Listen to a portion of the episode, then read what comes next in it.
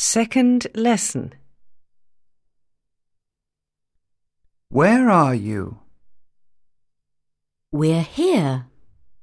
In the house. But where's John?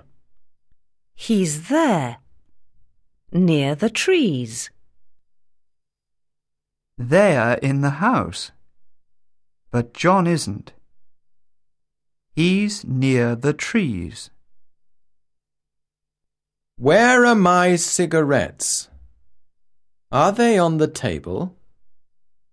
Yes, they are. And my paper? Where is it?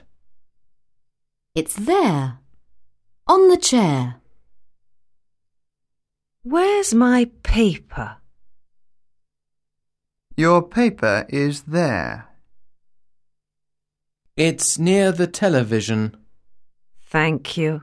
You're very kind.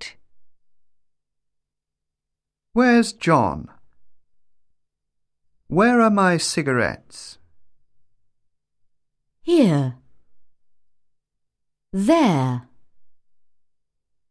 In. On.